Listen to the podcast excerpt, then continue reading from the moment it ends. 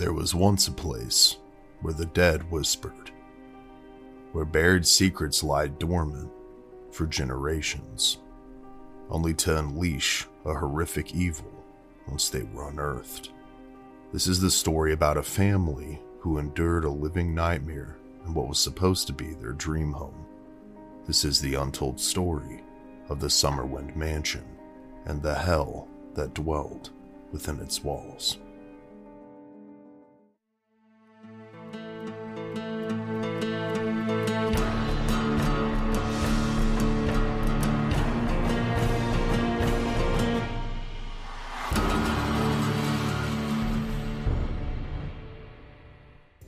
I'm incredibly excited to tell you that today's video is sponsored by Status. I've been using the Status Between Pro earbuds for a while now, and they're incredible. I really don't say that lightly. I consider myself an audiophile, or someone who gets excited about audio quality and equipment, and just how wonderful something can sound, and I try to mix my videos according to my standards. So I found that whether it's music or your favorite show or podcast, it's like going from listening from a flat audio stream to 3D. Instead of using just a single driver like almost every set of earbuds on the market, Status Between Pros have three drivers to enhance your listening experience to the fullest one driver for bass, one for mids, and one for treble. The result is a far cleaner, wider, and more powerful audio experience for every range of hearing. The battery life is amazing as well. 12 hours charged on the earbuds and 36 hours in the case, which totals 48 hours of continuous playback, making for a lengthy and much higher quality audiophile listening experience than probably what you have ever experienced before. These are seriously the real deal, and I promise that you will not be disappointed. Not only are the Status Between Pros the only triple driver earbuds on the market, but in my opinion, they put all others to shame. If you're going to listen to something, you should want the highest quality possible. So that's why I've teamed up with Status to make you aware that you too can make this a reality. Get yourself a pair of the Between Pros today and start listening at the highest level possible. Visit status.co now and find out what you've been missing. And I can guarantee not only will my videos sound amazing through them, but everything else will sound amazing as well. And now, let's get to what you've been waiting for. The home that would become known as Summerwind was originally built in northern Wisconsin in 1916 by then U.S. Secretary of Commerce Robert Lamont. Originally called the Lamont Mansion after it was finished, it sat upon 80 acres of property. Alongside the large home, which contained three large chimneys, guest quarters, and a large basement, sat another smaller building, which is where the servants lived and from the beginning, things just didn't seem quite right. The mansion was fairly isolated, especially given the time period. The road conditions were poor at best, and the area in which it was in receives heavy snowfall throughout various times of the year, which led to most of the winters being waited out among the estate. During the first long winter at the property, the servants were soon being tormented by what they described as a translucent woman, first seeing her staring at them from the main window of their quarters from the courtyard, to her then beginning to materialize within the home itself. Mr. Lamont initially dismissed these claims as nothing more than paranoia, thinking his servants were either delusional or getting stir crazy given the weather. And this was until one cold evening when he was made a true believer. While he and his wife were enjoying their dinner together on the first floor, they were interrupted by the basement door shaking violently.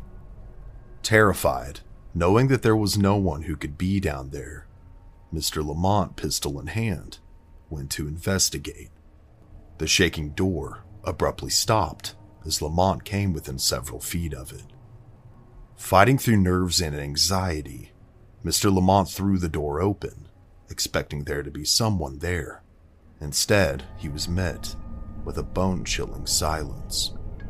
He was even more unnerved after sweeping the basement and further confirming that there was indeed no one there. Afterwards, he began to make his way back towards the door to head back upstairs, when suddenly the ghostly form of a man appeared and stepped right in front of the exit. Scared out of his mind, Lamont then fired two shots from his pistol, and the apparition then disappeared. When others were sent to investigate to confirm that there indeed was no one there, all they found were fresh bullet holes. And after this incident, the Lamont family abandoned the property, never to return. It then sat vacant and rotting for decades. The mansion was still owned by the Lamont family until Mr. Lamont's death in 1948, when it was then sold. It exchanged hands several times until it came into the possession of Mr. and Mrs. Keefer. The Keefer family believed that they had found their forever home and were more than excited to move in. But this honeymoon feeling was all too short lived. The Keefers soon began to experience strange things within the house. Unexplained sounds like banging that traveled all throughout the home at random times of the day and night, glimpses of shadows out of the corner of their eyes, and the feeling as if they were being watched at all times. These experiences soon led the family to their breaking point, and they too would abandon the mansion leaving behind all of their belongings food, clothes, and furniture. Mrs. Keefer would later state that she believed if she took anything with her from that house, that something horrible would happen to them. And although it was still owned by the Keefer family, the estate yet again sat rotting away for years to come. And not only that, but word of just why it had been abandoned had reached the local community as well, leading to it being called the old haunted house. The Keefer family, despite their unfortunate experiences, would end up being the lucky ones. In 1969, Ginger Hinshaw was visiting a friend and was told that she had to visit the old haunted house with her. Intrigued, she agreed and soon found herself approaching in a car, catching her first fleeting glimpses of Summerwind through fingerprint speckled window glass. She would later say that upon seeing the home, she felt sorry for it. She felt that it was calling out to her soul, crying out to her soul for her to save it. She almost immediately became obsessed with the idea of living there. Her husband, Arnold, owned a construction company, and shortly after her initial trip with her friend, would also take a trip there with his wife to see just what all her excitement was about. Knowing what it would take, Arnold immediately saw the potential and agreed that it may just be the perfect investment for the family. Since they were used to moving due to the nature of Arnold's business, the couples also figured they could use the space for their six children, as well as themselves. They then were able to reach out to the Keefers and make them an offer that they couldn't refuse for this massive fixer upper. First impressions certainly go a long way for most people, and not everyone will get the same impression either. Contrary to her parents' impressions of Summerwind, nine year old April got a much different feeling altogether one of unease and fear. She described Summerwind as a huge, dingy, and decrepit place, and that she was immediately overcame with a feeling of dread, like she didn't belong there. Children can often be scared by new experiences, but given what was about to unfold, I don't think that was the case for young April. Within weeks, the family moves in. Ginger immediately becomes obsessed with restoring the old home, so much so, it was like she was being compelled by an unseen force. Some of this work included trying 11 different paint colors to match the woodwork. It was as if she had been given an assignment to restore this relic back to its original glory. And as Ginger fixated on renovating, her husband Arnold began to lose interest in the house and grew ever more distant from his family. He began to wander aimlessly in a state of confusion, starting things and stopping them just as quickly. He seemed to hyper focus on the old organ that had come with the home and began to play it at all hours of the night. Along with this, he began to be tormented by something that he couldn't see. and he believed that if he stopped playing, something horrible would happen to him. Meanwhile, Ginger continued her work. As the days continued to tick by, slowly but surely, the family began to experience very strange activity within the home. This began with small items often being misplaced when there was no one around to move them. But this soon escalated to chairs being moved. One moment they'd be up against the dining table, and the next moment, up against the wall. And no matter what room you were in or what you were doing, you always felt as if you were being watched. Along with this omnipresent watcher, the family began to be awakened by disembodied crying at odd times during the night. The crying was described as something trying to mimic the crying of a baby, but it just wasn't quite human. And there were no children that age residing within the home at the time.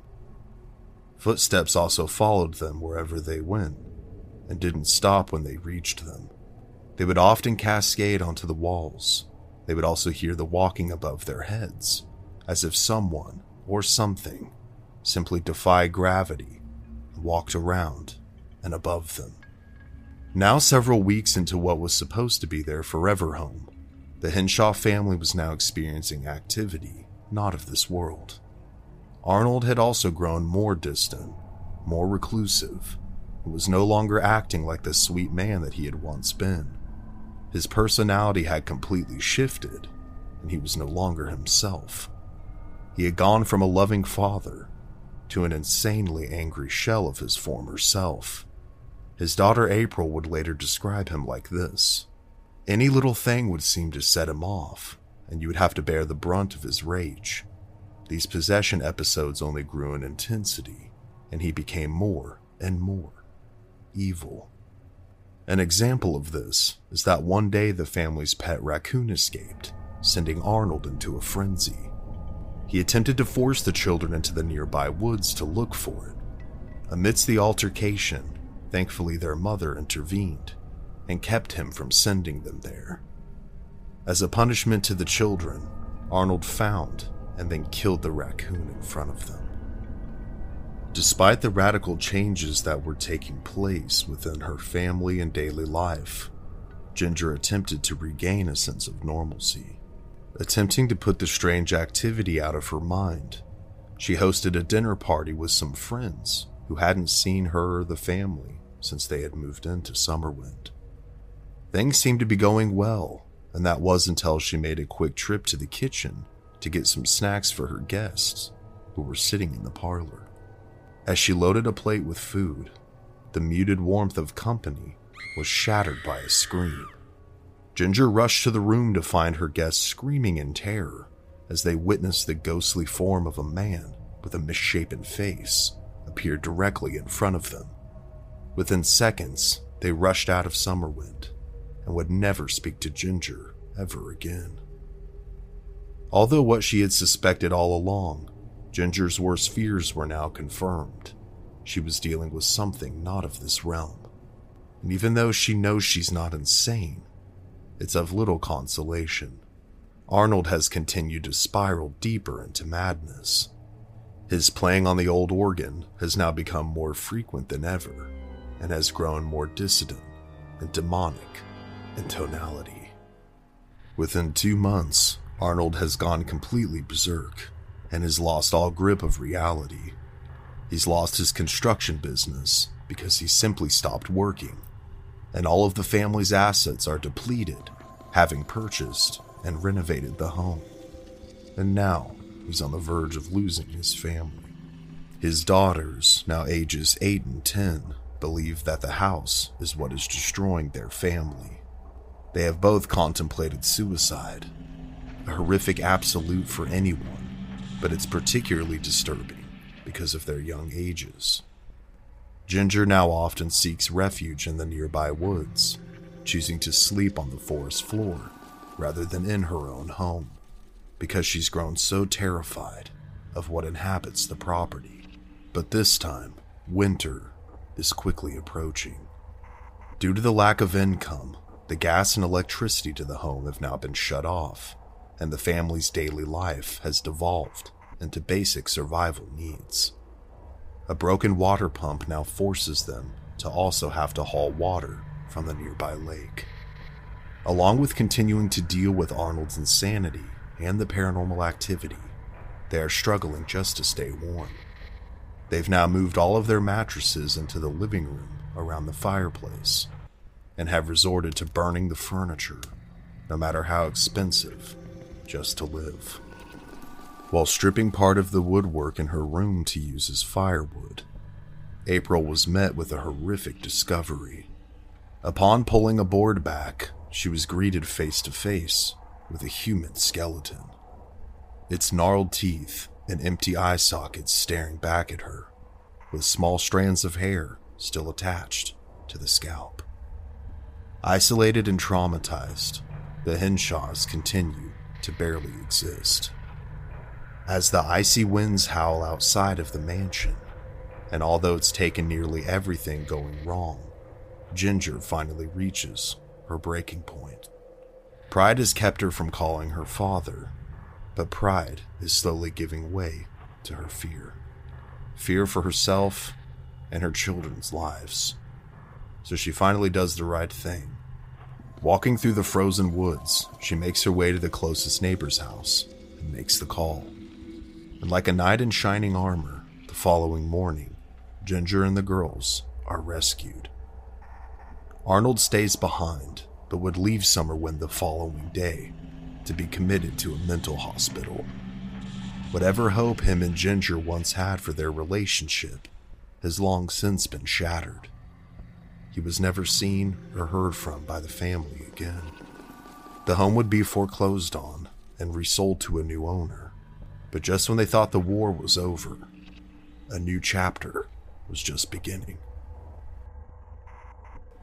In later interviews, Ginger would state that she wasn't into haunted houses or the spiritual world, but after what she experienced at Summerwind, she felt that she had to discover and learn about it to make sense of what had happened to her. Upon being rescued by her father, Ray, Ginger told him everything, every last detail of what had taken place. However, her father didn't believe her. He didn't doubt that there had been dysfunction and breakdown within her marriage, but he did doubt that the paranormal had anything to do with it. The year is now 1972, and Ginger and the girls are now living with Ginger's father in Ontario, Canada. Ginger has become an avid student of the paranormal, reading every last book that she can get her hands on to try and decipher just what happened at Summerwind. Since her time there, she's vowed to never return under any circumstances. But to the contrary, her father cannot seem to get the place out of his mind.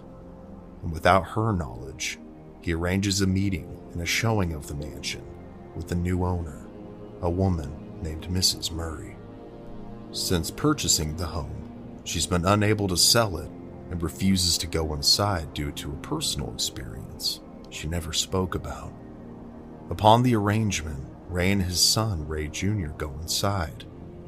Ray Jr. has just been discharged from the Army after several tours in Vietnam during the war and needs something to help keep him busy and help him adjust back to civilian life. Upon seeing Summerwind, like his father, he is also immediately drawn to it, describing it as the most fascinating home he's ever seen, like a mix of all different styles of architecture and that the home looked like it needed someone to care for it, like a puppy in the rain. Both men make their way inside, and it isn't long until they feel like the home is watching them. But despite a mysterious chill in the air, Ray decides to make the purchase. But like his daughter before him, he too will soon discover that he's purchased more than what he could have ever bargained for. Ray Jr. quickly gets to work renovating the old home he calls multiple contractors to try and get assistance with the work, but as soon as they would find out where the work was to be done, they would stop returning his calls. So Ray continued, alone. One day, shortly after his work had began, Ray was frightened by something. He was so frightened that he refused to return to the mansion and claimed that he broke all of his tools, but not yet telling his father about what had happened. Ray Sr. continued to be excited about his plans for Summerwind. As he was explaining his layout plan with his daughter and son, Ray Jr. seemed particularly nervous and kept biting his nails. Having also now studied hypnotism, Ginger offered to help her brother with his nail biting by placing him in a trance. However, things soon escalated. The lights began to flicker and the same mysterious icy wind began to chill the entire room. And Ray no longer sounded like himself. The voice of an old gruff man now answered Ginger, an old gruff voice that said, I am strong, and my children are weak. You are weak, and I am strong.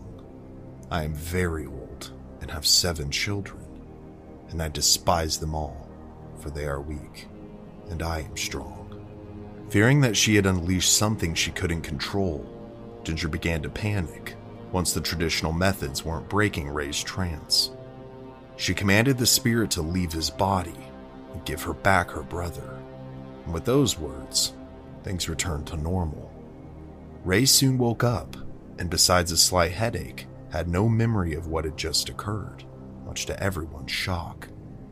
Ray Sr. was quick to dismiss the event as overactive imaginations.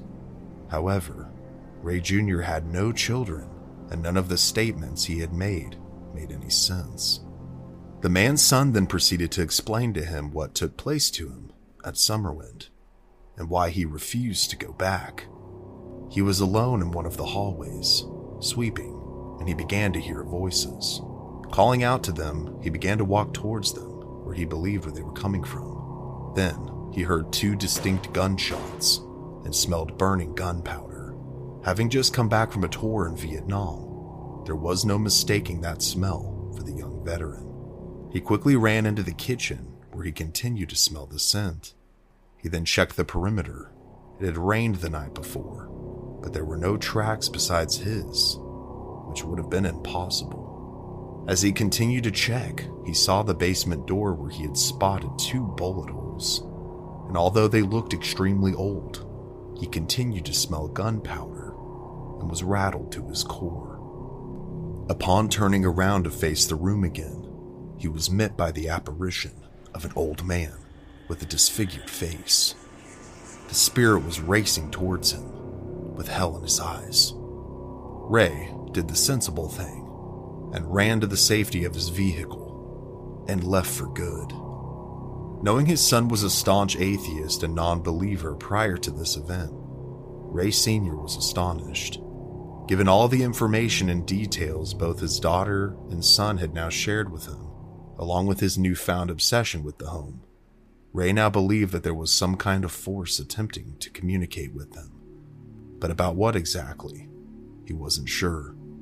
Upon her father's request, and although it took much longer than anticipated, Ginger placed him in the same trance that she had placed her brother.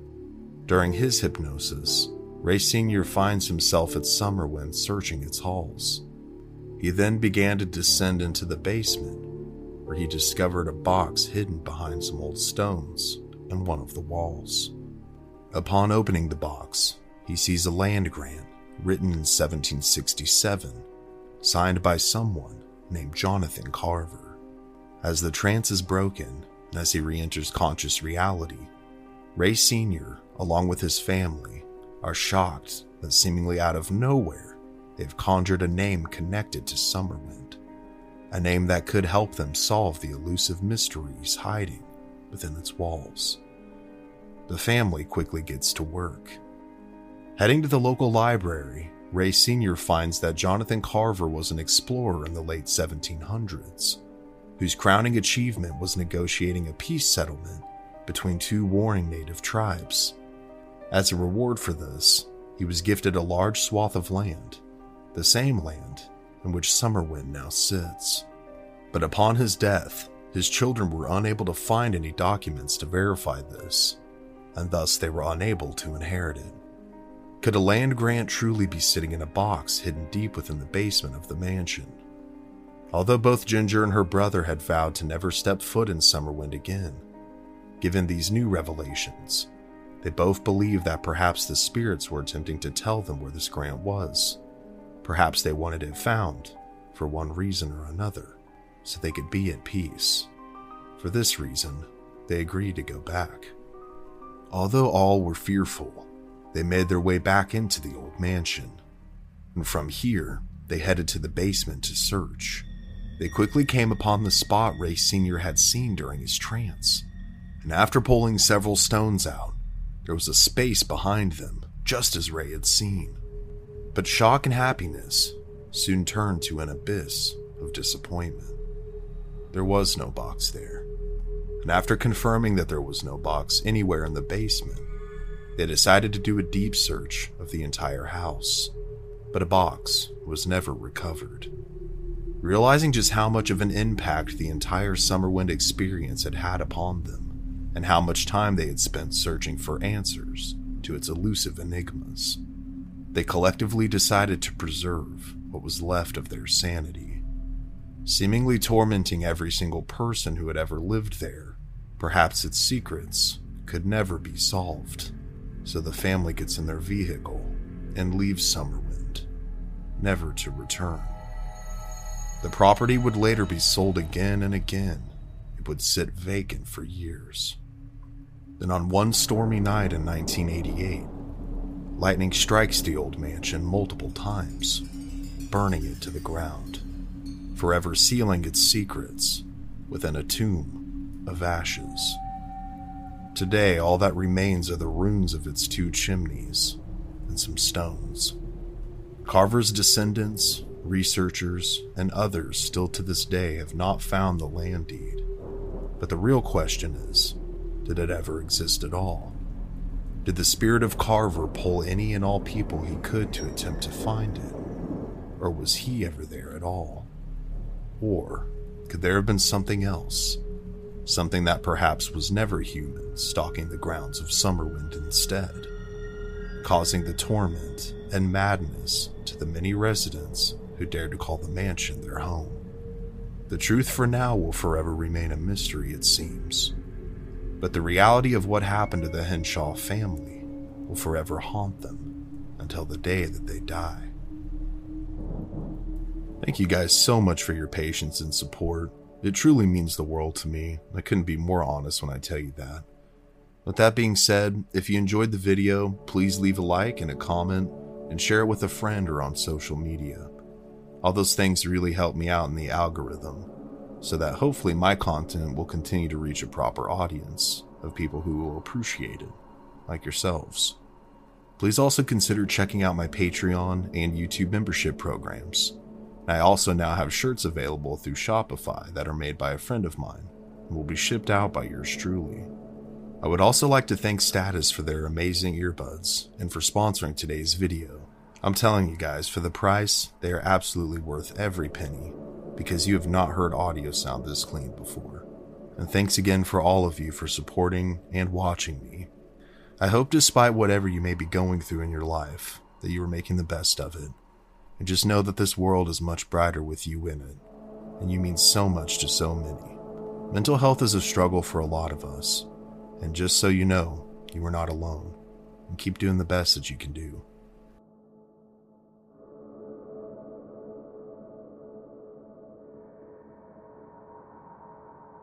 Until next time, guys, this has been Cody here at Mystery Archives.